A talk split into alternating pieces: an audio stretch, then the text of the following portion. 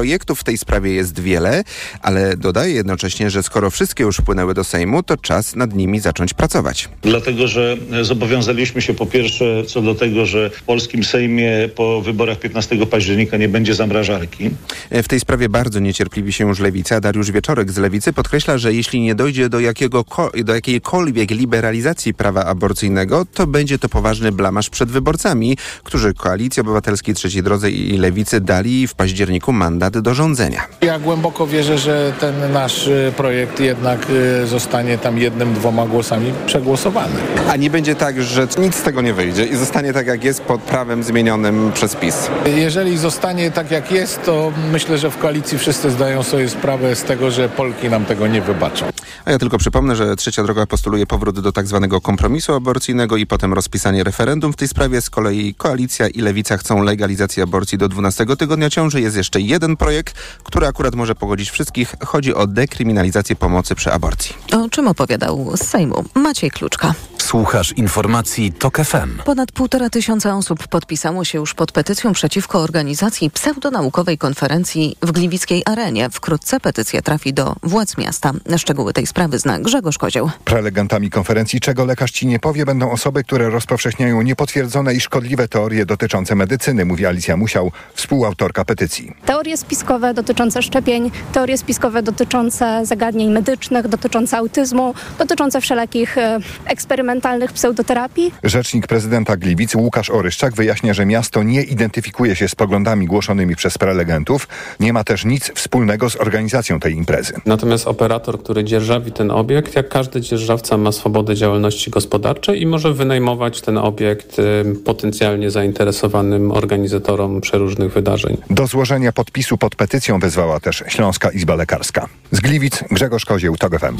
Od dziś w kinach Diuna Denisa Villeneuve'a na pod podstawie powieści Franka Herberta. To jedna z najbardziej wyczekiwanych premier tego roku, mówiła w T O K F M krytyczka filmowa Julia Taczanowska. To jest też to, że Denis Villeneuve nas po prostu, on nas atakuje obrazem, on nas atakuje pięknem. No, te, te, ten, ten obraz, ja, ja siedziałam, ja po prostu czułam się po prostu zachwycona od pierwszej sekundy. W główną rolę wcielił się Timothée Chalamet, a na ekranie partneruje mu piosenkarka i aktorka Zendaya. Kolejne informacje w T O K F M o dwunasta dwadzieścia.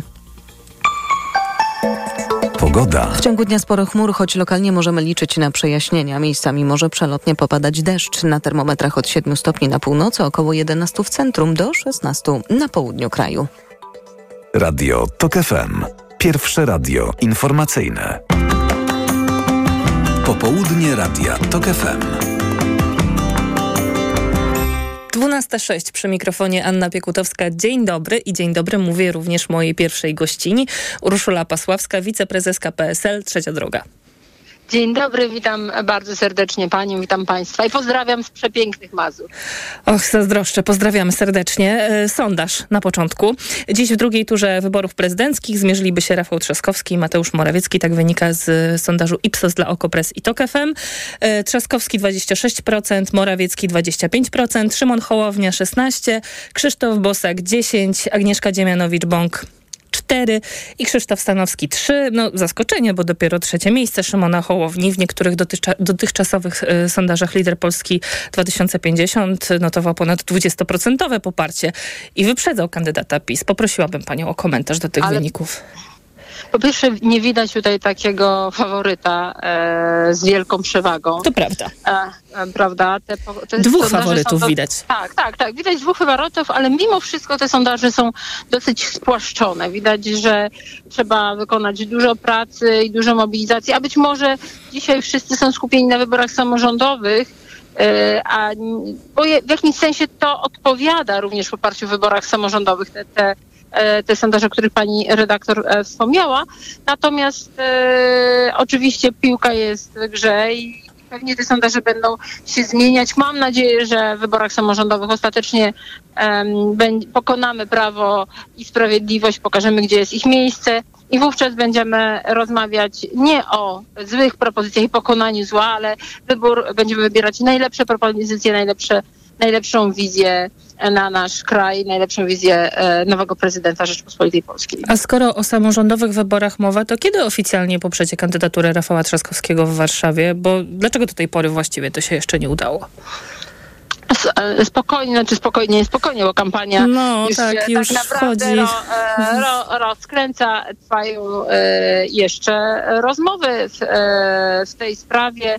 My skupiamy się przede wszystkim na tych e, samorządach e, w, w, w, w samorządach wojewódzkich, e, powiatowych, ale również wystawiamy wystawiamy samorząd, samorządowców jako kandydatów na, na burmistrzów, pewnie i na prezydentów, ale o e, takich ważnych stanowiskach e, Polskiego Stronnictwa Ludowego czy Trzeciej Drogi, jak e, wybory w mieście stołecznym Warszawa, na pewno będziemy wspólnie informować. Czyli jeszcze nie wiadomo kiedy. E, w, dzisiaj rozmowy z rolnikami, tak zwany szczyt tak. rolniczy, o czternastej się zaczynają i pierwotnie rolnicy mieli się spotkać w Ministerstwie Rolnictwa, ale formuła została, no bym powiedziała nawet spontanicznie, rozszerzona i z jednej strony, no to jest wielkie zobowiązanie, jak przychodzi premier na takie spotkanie. To jest oczekiwanie, że coś ze sobą e, przyniesie i coś na stole położy, a z drugiej, no zastanawiam się, czego można oczekiwać no po takim na prędce zwołanym spotkaniu.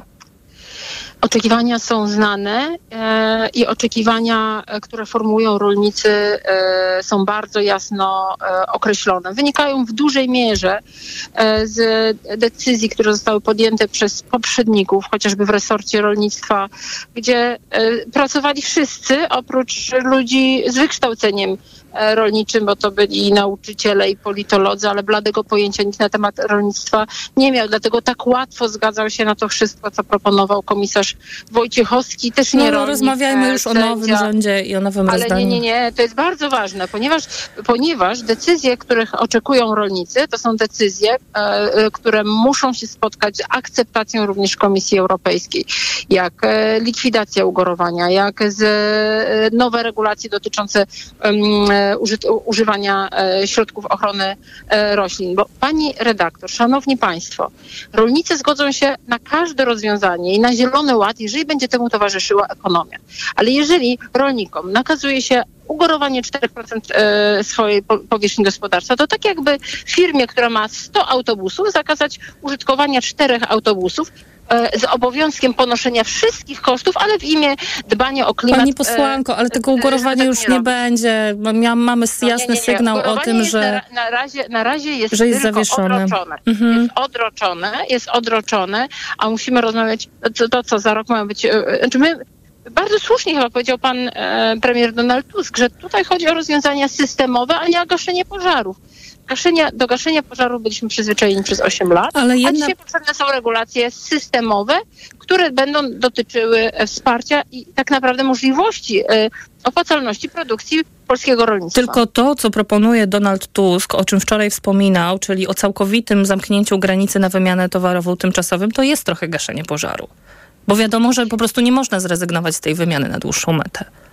Nie można, dlatego że rolnicy produkujący mleko, e, nabiał, e, owoce, warzywa, którzy są eksporterami na Ukrainę, e, b- będą beneficjentami tych decyzji. Dlatego e, naprawdę trzeba wesprzeć, e, trzeba stworzyć po pierwsze szczelny system, system szczelnej kontroli, i zaangażować w to środki, bo to się nie da zrobić tego po prostu za nic, e, tak żeby ta umo- te umowy handlowe, które obowiązywały również eksportowe, miały szansę na realizację, no bo to też jest element budowy e, p- polskiego P K B no i funkcjonowania polskiej gospodarki. To, że w maju dwa tysiące dwudziestego drugiego roku, jeżeli mnie pani poprawi, otworzono granice na wszystko, prowadzono zboże techniczne bez e, badania, bez jakichkolwiek e, sanitarnych kontroli, to tego skutki dzisiaj e, ponosimy i musimy się z tym zmierzyć, ale nie na jako zga- gaszenie pożaru, bo to będzie zgaszenie pożaru na chwilę, a rolnicy oczekują e, poważnych zmian w systemie prawodawczym, ale też poważnych zmian, jeśli chodzi o przyszłość. Oni muszą też wiedzieć, jak inwestować pieniądze i czy to, w co zainwestowali, będzie tak naprawdę przynosiło im dochód. Onet wczoraj napisał, że Jarosław Kaczyński nakazał swoim politykom podłączać się pod wszystkie protestac- pro- akcje protestacyjne rolników, że liczy na kolejne wielkie rolnicze demonstracje. Mówi, że to dla nas polityczna szansa, tak mówią no, politycy z Nowogrodzkiej, a równolegle były premier Mateusz Morawiecki przeprasza rolników i zmienia front co do Zielonego Ładu i bardzo liczy, że odzyska nadszarpnięte poparcie wsi. To się naprawdę może udać. To się nie może udać, ponieważ e, co prawda obserwujemy pracowników e, instytucji publicznych e, zarządzanych przez osiem lat przez PiS, funkcjonariuszy PiS-u e, niższego szczebla również na tych protestach, nie mających nic wspólnego z rolnictwem, nie prowadzących gospodarstw rolnych również na tych protestach i to szkodzi tym protestom i rolnicy bardzo powinni tutaj twardo powiedzieć, że jakby są dalecy od tego, aby e, Od, od tego, aby pozwolić im na przyłączanie się, na przykład pana Dudy, który przez osiem lat milczał w sprawie polskich rolników, a raptem się obudził. To znaczy, że ostatnie bojówki jakieś są e, wypuszczane e, w teren. To znaczy, że rzeczywiście już nie ma żadnego żadnej przestrzeni, nie ma żadnego kapitału intelektualnego, emocjonalnego, merytorycznego, aby zawalczyć o wybory samorządowe. Tylko, że wczoraj był jednak sondaż tak. dla Dziennika Gazety Prawnej, w którym zadano pytanie o to, kto jest winny sytuacji rolników i o ile rząd PiS, odpowiedź rząd PiS w ogólnych danych jest na miejscu drugim, czyli bardzo wysoko, wysoko tak już w wynikach wśród mieszkańców wsi ten rząd PiS spada dopiero na czwarte miejsce, a z kolei jest o wiele więcej tych mieszkańców wsi, którzy ze złą sytuację obwiniają rząd Donalda Tuska. Przez osiem lat, kiedy sączona była e, propaganda, bardzo trudno e, zmienić e, to, co się wydarzyło w e, ciągu ośmiu lat, w ciągu e, no, niespełna czy, czy, czy, trzech miesięcy, tak, bo od tylu chyba e, nawet nie dwa i pół miesiąca tyle, e, tyle, tyle czasu funkcjonuje nowy, nowy rząd i bardzo ważna jest komunikacja, bardzo ważny jest przekaz, na pewno e, nad tym trzeba pracować, ale przede wszystkim rolnicy oczekują na konkrety, dlatego bardzo dobrze, że spotykają się również z panem e, premierem, ponieważ e, decyzja e, rządu to jest w dużej mierze decyzja uwarunkowana zgodą premiera. Zmieńmy temat. Jedną z takich, no chyba kluczowych, sp- spornych kwestii, co do których nie ma porozumienia w koalicji rządzącej, jest kwestia prawa aborcyjnego, co bardzo obrazowo pokazuje fakt, że w przyszłym tygodniu mają być procedowane aż cztery ustawy dotyczące prawa aborcyjnego w Polsce. No i impas w tej sprawie polega na tym, że z zapowiedzi klubów, z tego co mówią politycy, polityczki, wynika, że większości zdolnej do przegłosowania nie będzie miał żaden projekt, bo Lewica nie zagłosuje za projektem Trzeciej Drogi, Trzecia Droga w całości nie poprze projektów Lewicy i Koalicji Obywatelskiej. I tak było do wczoraj, ale Mateusz Morawiecki zadeklarował, że popiera powrót do kompromisu aborcyjnego z dziewięćdziesiątego trzeciego, który zaproponowała w swojej ustawie Trzecia Droga. No w tym sensie państwa projekt teraz ma największe szanse przejść przez polski Sejm. Czy to jest jakaś zapowiedź dalszej pracy, współpracy konserwatystów nie, w Sejmie? Nie, nie, nie. To przecież to nie jest nic dziwnego. Od razu po wyborach, ani żadne zaskoczenie. Od razu po wyborach, kiedy Prawo i Sprawiedliwość zastanawiało się i tłumaczyło się, kto jest winny przegranej PiS-u, wskazywano na wyrok Trybunału Konstytucyjnego. Nasza propozycja, którą złożyliśmy również w formie ustawowej, to nie jest propozycja na potrzeby obecnego czasu, tylko propozycja również złożona dwa, trzy lata temu, jeszcze w czasie pandemii. Wówczas zaproponowaliśmy ustawę ratunkową i powrót do, powrót do ustawę ratunkową, czyli powrót do kompromisu, uwaga, z rozszerzeniem, bo tutaj warto też na to zwrócić uwagę. W przesłance zdrowotnej dajemy e, legitymację ministrowi zdrowia na stworzenie katalogu, co to i, i, i definicji i, i tego, co może być taką przesłanką zdrowotną, może być to również zdrowie psychiczne. W związku z tym ona, znaczy, wie pani, no do tej pory też to jest zdrowie psychiczne, tylko ono jest różnie interpretowane, bo nie ma wytycznych. Powiem pani, dla mnie to jest trudna sprawa, ponieważ ja jestem absolutnie za liberalizacją prawa aborcyjnego, ale wiem, ale wiem, że dzisiaj jest to niemożliwe i będę głosowała za każdym z projektów. Pani posłanko, ale państwa projekt również tego nie gwarantuje, dlatego że ani razu Andrzej Duda nie powiedział, że podpisze taki projekt. Ale ma największe szanse na to, aby tu i teraz... Ale rozmawiali e... państwo z Andrzejem Dudą. o tym, bo on teraz za, nie chce podpisać y, ustawy dotyczącej tak. liberalizacji dostępu do tabletki dzień po, a to jest jakby o wiele mniej kontrowersyjna sytuacja niż, y, niż przywrócenie tej trzeciej przesłanki, który przecież no jakby obalił Trybunał Konstytucyjny, który jakby nie patrzeć dla Andrzeja Dudy jest dość istotnym punktem odniesienia. Oczywiście. Ma pani rację i to też y, stawia pod punktem zapytania to, czy w ogóle w ciągu najbliższego półtora roku jest możliwa jakakolwiek zmiana. Ja będę głosowała za trzema e, projektami ustaw e, i myślę, że nie tylko ja w moim e, klubie P S L u, a na pewno e, wie, wiele, czy wiele z nas, e, czy wielu z nas e, w ramach Trzeciej Drogi. E, natomiast e, słusznie pani zauważyła, że, że będzie to e, bardzo trudne do osiągnięcia, ale jeżeli możliwe jest cokolwiek w tej sprawie do zrobienia, e, w najbliższym czasie, w ciągu kilku tygodni, to jest to sprawa e, no jednak pewnego kroku do przodu. Ja mam, mam również ma- marzenia. Nie, ja ale pani posłanko, jeśli... Ale marzenia trzeba szyć na miarę. Jeśli mamy sytuację, w której wiemy, że Andrzej Duda jest przeciwko jakimkolwiek zmianom, to jaka jest różnica przegłosowania w Sejmie i pokazania polskim kobietom, że Sejm jest za tym, żeby zliberalizować prawo do dwunastego tygodnia ciąży, a nie po prostu przywracać trzecią przesłankę, która jak wiemy przed dwa tysiące dwudziestym rokiem też nie działała doskonale. Oczywiście. Pani redaktor, no to w ogóle można na ten temat nie rozmawiać. Znaczy, często podejmuje się wyzwania, które mają, nie mają stuprocentowej szansy na powodzenie w Polskim Stronnictwie Ludowym i w Trzeciej Drodze, ale myślę też w Platformie Obywatelskiej będzie wiele posłów, które, czy jest wielu posłów, którzy mają konserwatywne poglądy, bo również politycy Platformy czy Koalicji Obywatelskiej nie, nie, nie w stu procentach będą głosować za e, liberalnymi po, no, zobaczymy, ja no. będę za takimi, ja będę za takimi ustawami głosowała. Ja bym się jednak bardziej martwiła o posłów Trzeciej Drogi niż o posłów Koalicji jeden Obywatelskiej. Głos mieć, jeden głos może mieć znaczenie, dlatego naprawdę, e, naprawdę tutaj ważne jest, aby przeforsować dobre rozwiązania, e, a nie tylko gadać. Za gadanie nam nie płacą. Po, Polacy nas wybrali po to, żebyśmy rządzili skutecznie. Urszula Pasławska, wiceprezeska P S L, Trzecia Droga była moją Państwa gościnią. Dziękuję za rozmowę. Informacje. Popołudnie Radia Tok F M.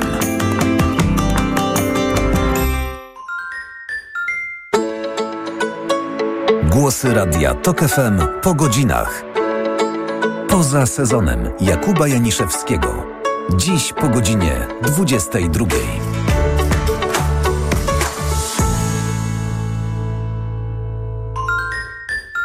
Reklama. Lubisz ryzyko? Z nami możesz wygrać więcej niż myślisz. Dołącz do nowego programu. Tylko dla mężczyzn.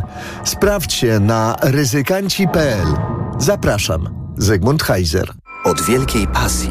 Ja w dzieciństwie cały czas myślałem o tej piłce. Do wielkiego człowieka. Zawsze stawałem za drużyną. Nieznana dotąd historia Kuby Błaszczykowskiego. Oglądaj nowy film Kuba na Prime Video. Nowe wysokie obcasy ekstra. Magdalena Różczka. Dbanie o bliskich daje mi siłę. Temat numeru. Dlaczego odkładamy rzeczy na później? Nowe wysokie obcasy ekstra z prezentem. Kwasowym peelingiem do stóp w kremie Nivelacjone. Już w sprzedaży. Chcesz mieć jeszcze więcej frajdy, miejsca i unikatowego designu? Poznaj największe w historii mini. Mini Countryman. Możesz mieć już od tysiąc czterysta dziewięćdziesiąt złotych netto miesięcznie w leasingu dla firm. W cenie m.in. automatyczna skrzynka skrzynia biegów, reflektory L E D, nawigacja i asystent parkowania z kamerą. Wejdź na w w w kropka mini kropka com kropka p l, skonfiguruj i zamów swoje mini lub odwiedź najbliższy salon.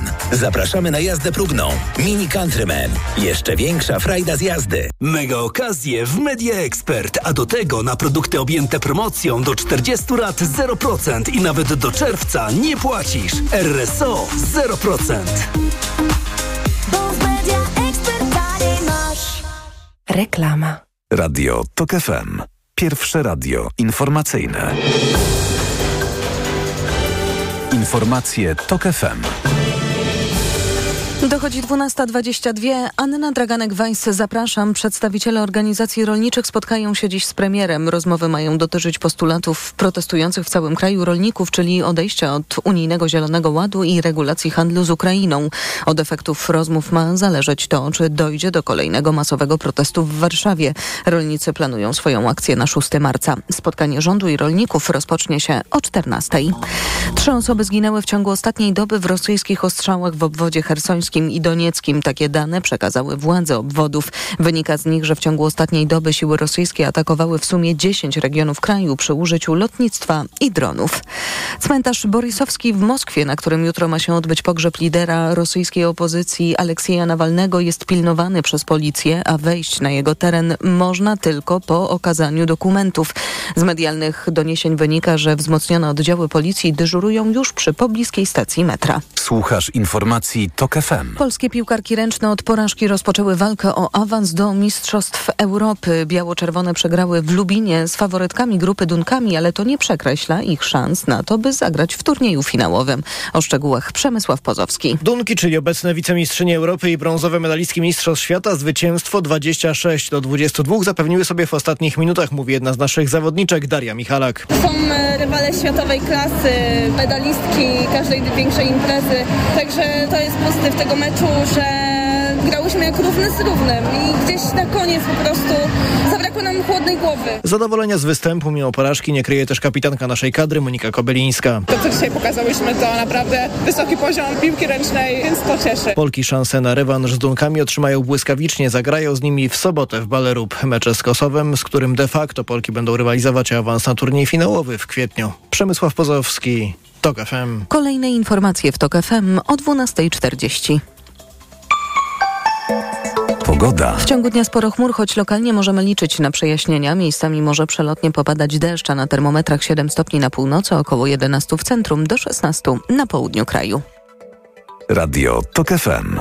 Pierwsze radio informacyjne. Popołudnie radia T O K F M.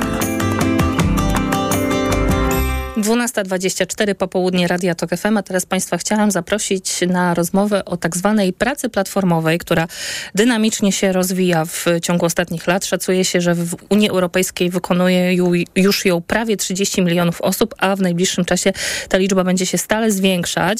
No i ta praca charakteryzuje się tym, że pozbawiona jest jakiejkolwiek ochrony. Pracownicy zatrudnieni są na umowy B dwa B, czyli nie obejmują ich żadne świadczenia socjalne, prawo do płatnego urlopu, prawo do minimalnego wynagrodzenia.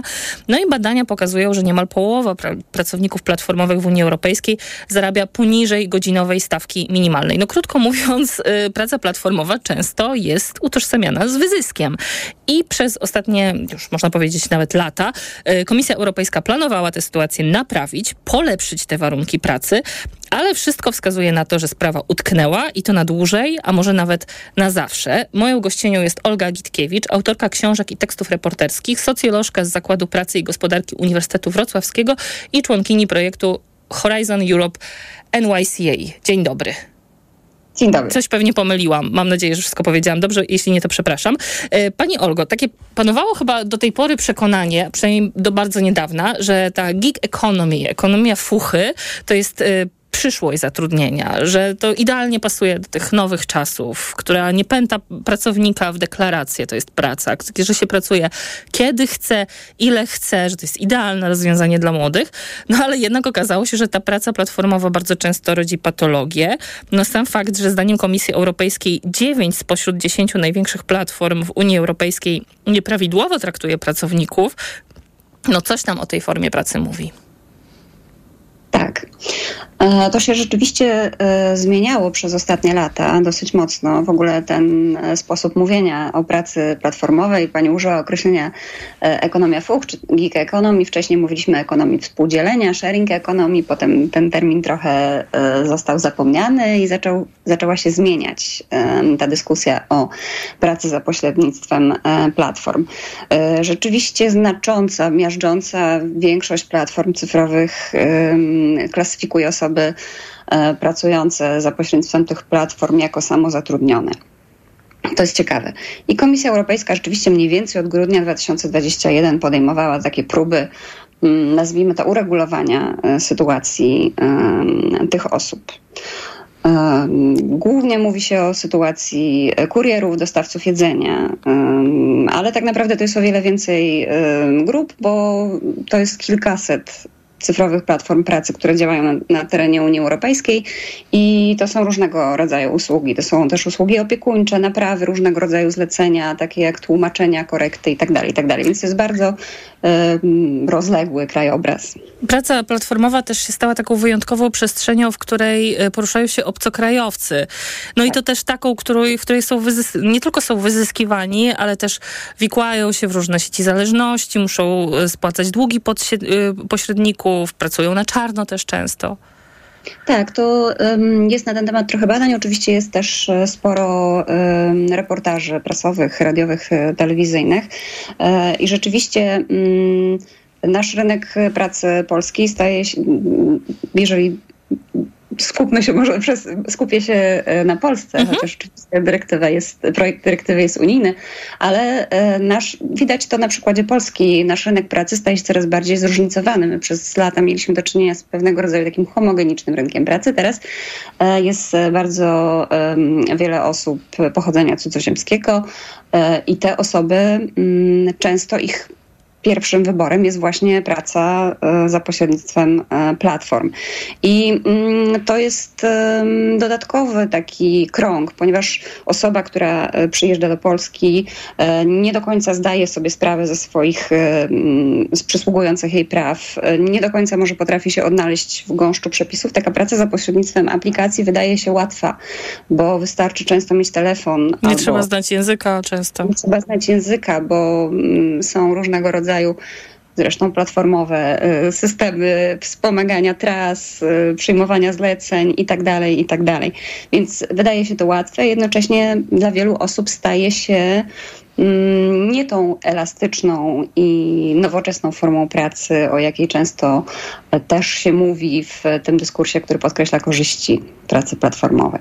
No to czym miała być, czy, czy jest jeszcze, czy była dyrektywa dotycząca pracy platformowej? Jak ona miała ukrócić te patologiczne praktyki?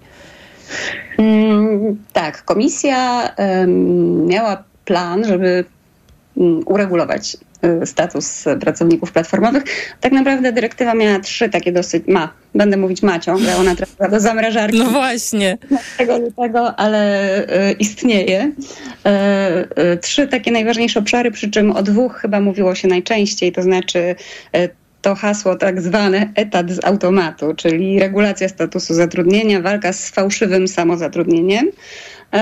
Trzeba by było spełniać kilka kryteriów, żeby zostać uznanym za osobę świadczącą pracę, a nie osobę, świadczą, a nie osobę samozatrudnioną na zasadzie B dwa B, ale też regulacja zarządzania algorytmicznego, bo rzeczywistość platform um, Taki, w taki sposób kształtuje pracę, że system przydzielania zadań, nadzorowania, oceniania y, tych zadań jest zautomatyzowany. I nieznany jakby też y, tak. pracownikom samym ta zasada jakaś. Więc nie znają tych tak. zasad. Algorytm, jakiś algorytm podejmuje decyzję.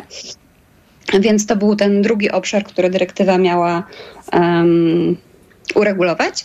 I był jeszcze Jest jeszcze trzeci obszar, o którym y, trochę y, rzadziej się mówi, czyli y, zapewnienie pewnej przejrzystości w funkcjonowaniu platform, ponieważ bardzo często to są y, transnarodowe, transgraniczne y, organizacje, przedsiębiorstwa i właściwie nie wiadomo, gdzie jest ich siedziba. W konkretnych krajach Unii na przykład nie można było skontaktować się z nikim, kto byłby y, odpowiedzialny Za, za pracę za pośrednictwem takiej platformy, bo na przykład była to skrzynka pocztowa.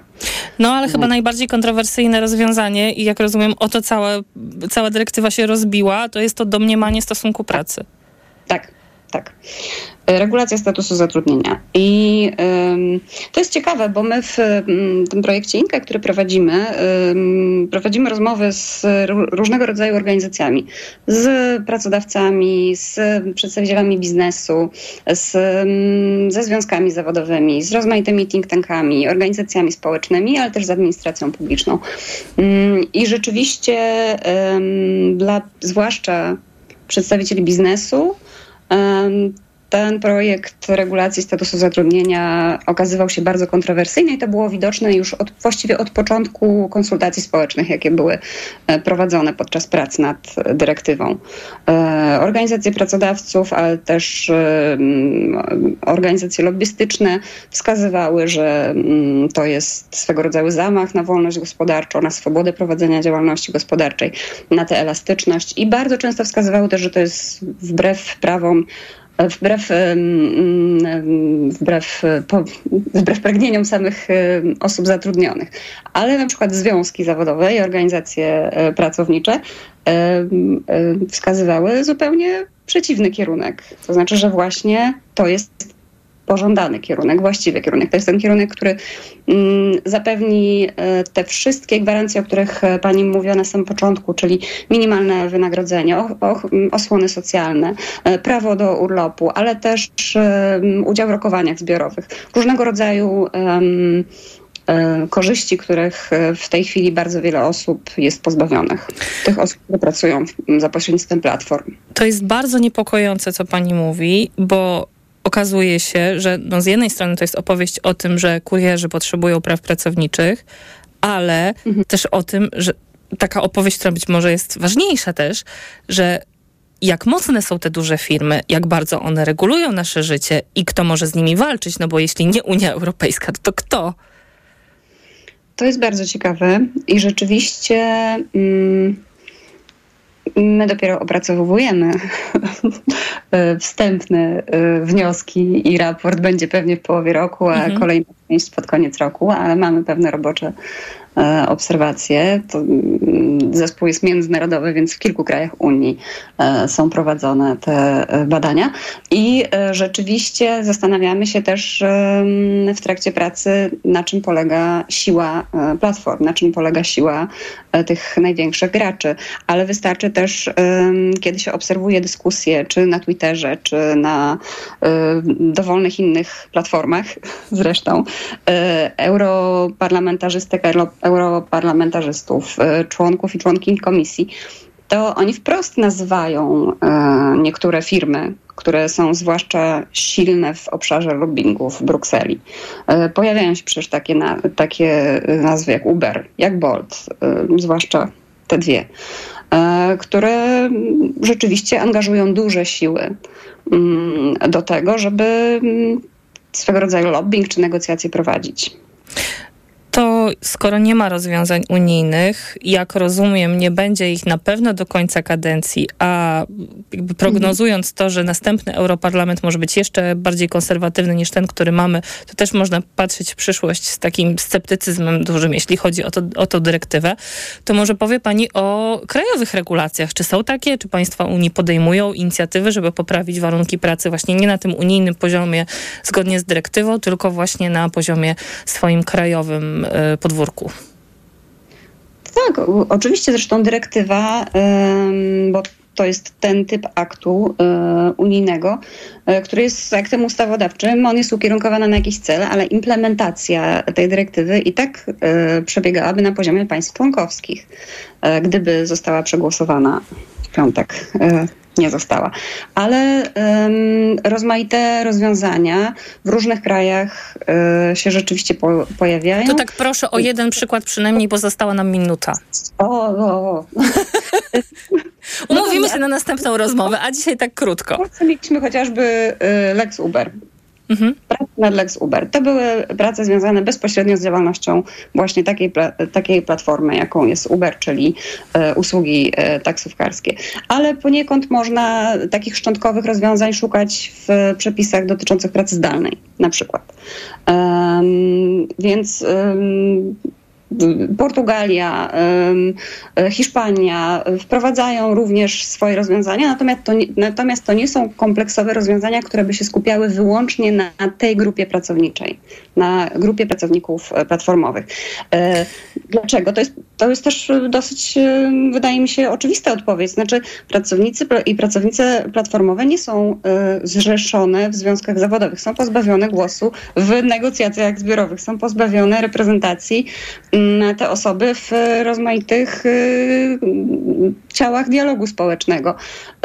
Więc te prawa jeszcze w tej chwili tak nie wybrzmiewają. Unia, Komisja Europejska... Tak, Komisja Europejska próbowała to uregulować. Na razie kraje członkowskie, zwłaszcza pięć krajów członkowskich, powiedziało nie. Bardzo dziękuję za rozmowę. Olga Gitkiewicz, autorka książek i tekstów reporterskich, socjolożka z Zakładu Pracy i Gospodarki Uniwersytetu Wrocławskiego, członkini projektu Horizon Europe INKE, była moją Państwa gościnią. Dziękuję. Ja Państwa zapraszam na informacje, a po informacjach porozmawiamy o dyrektywie, która z kolei została przyjęta i która zostanie implementowana w Polsce za kilka tygodni podobno. Popołudnie Radia TOK F M. Reklama. Chciałam to sobie kupić, ale jak patrzę na tę cenę... Sprawdź na Allegro. O, gwarancja najniższej ceny. Albo zwrot aż sto pięćdziesiąt procent różnicy. Nie rezygnuj z tego, co dla Ciebie ważne. Od teraz na Allegro tysiące produktów z gwarancją najniższej ceny lub zwrot sto pięćdziesiąt procent różnicy. Jeśli w ciągu siedemdziesięciu dwóch godzin od zakupu znajdziesz taniej w innym sklepie z naszej listy, to zwrócimy Ci do dwieście złotych miesięcznie w formie kuponu. Szczegóły na gwarancja kropka allegro kropka p l. Allegro, nasz najkorzystniejszy sklep. Jako dietetyk na wątrobę zawsze polecam ProLiver, ponieważ zawiera składniki wspierające właściwą pracę wątroby. Często ze względu na dietę, wiek czy masę ciała zwracam uwagę na poziom cukru we krwi. Wtedy proponuję nowość ProLiver Diabeto. Suplement diety ProLiver Diabeto dba o wątrobę, a dodatkowo zawiera wysoką dawkę morwy białej, która przyczynia się do utrzymania prawidłowego poziomu cukru. Stosując ProLiver Diabeto osiągamy obie te ważne korzyści. ProLiver Diabeto. Zdrowa wątroba i prawidłowy poziom cukru. Aflofarm. Wyciąg z liści garczocha wspiera utrzymanie zdrowej wątroby. Wygraj zapas paliwa na rok tylko na B P. Weź udział w loterii i zdrap pełen bak. Przyjedź na B P, zatankuj co najmniej dwadzieścia pięć litrów paliwa lub zrób zakupy za piętnaście złotych w White Bean Cafe i odbierz zdrapkę. Czeka na Ciebie aż dwanaście nagród głównych, czyli zapas paliwa na rok o wartości dziesięć tysięcy złotych i ponad milion innych super nagród. Loteria trwa do dwudziestego trzeciego kwietnia. Regulamin na b p kropka p l. B P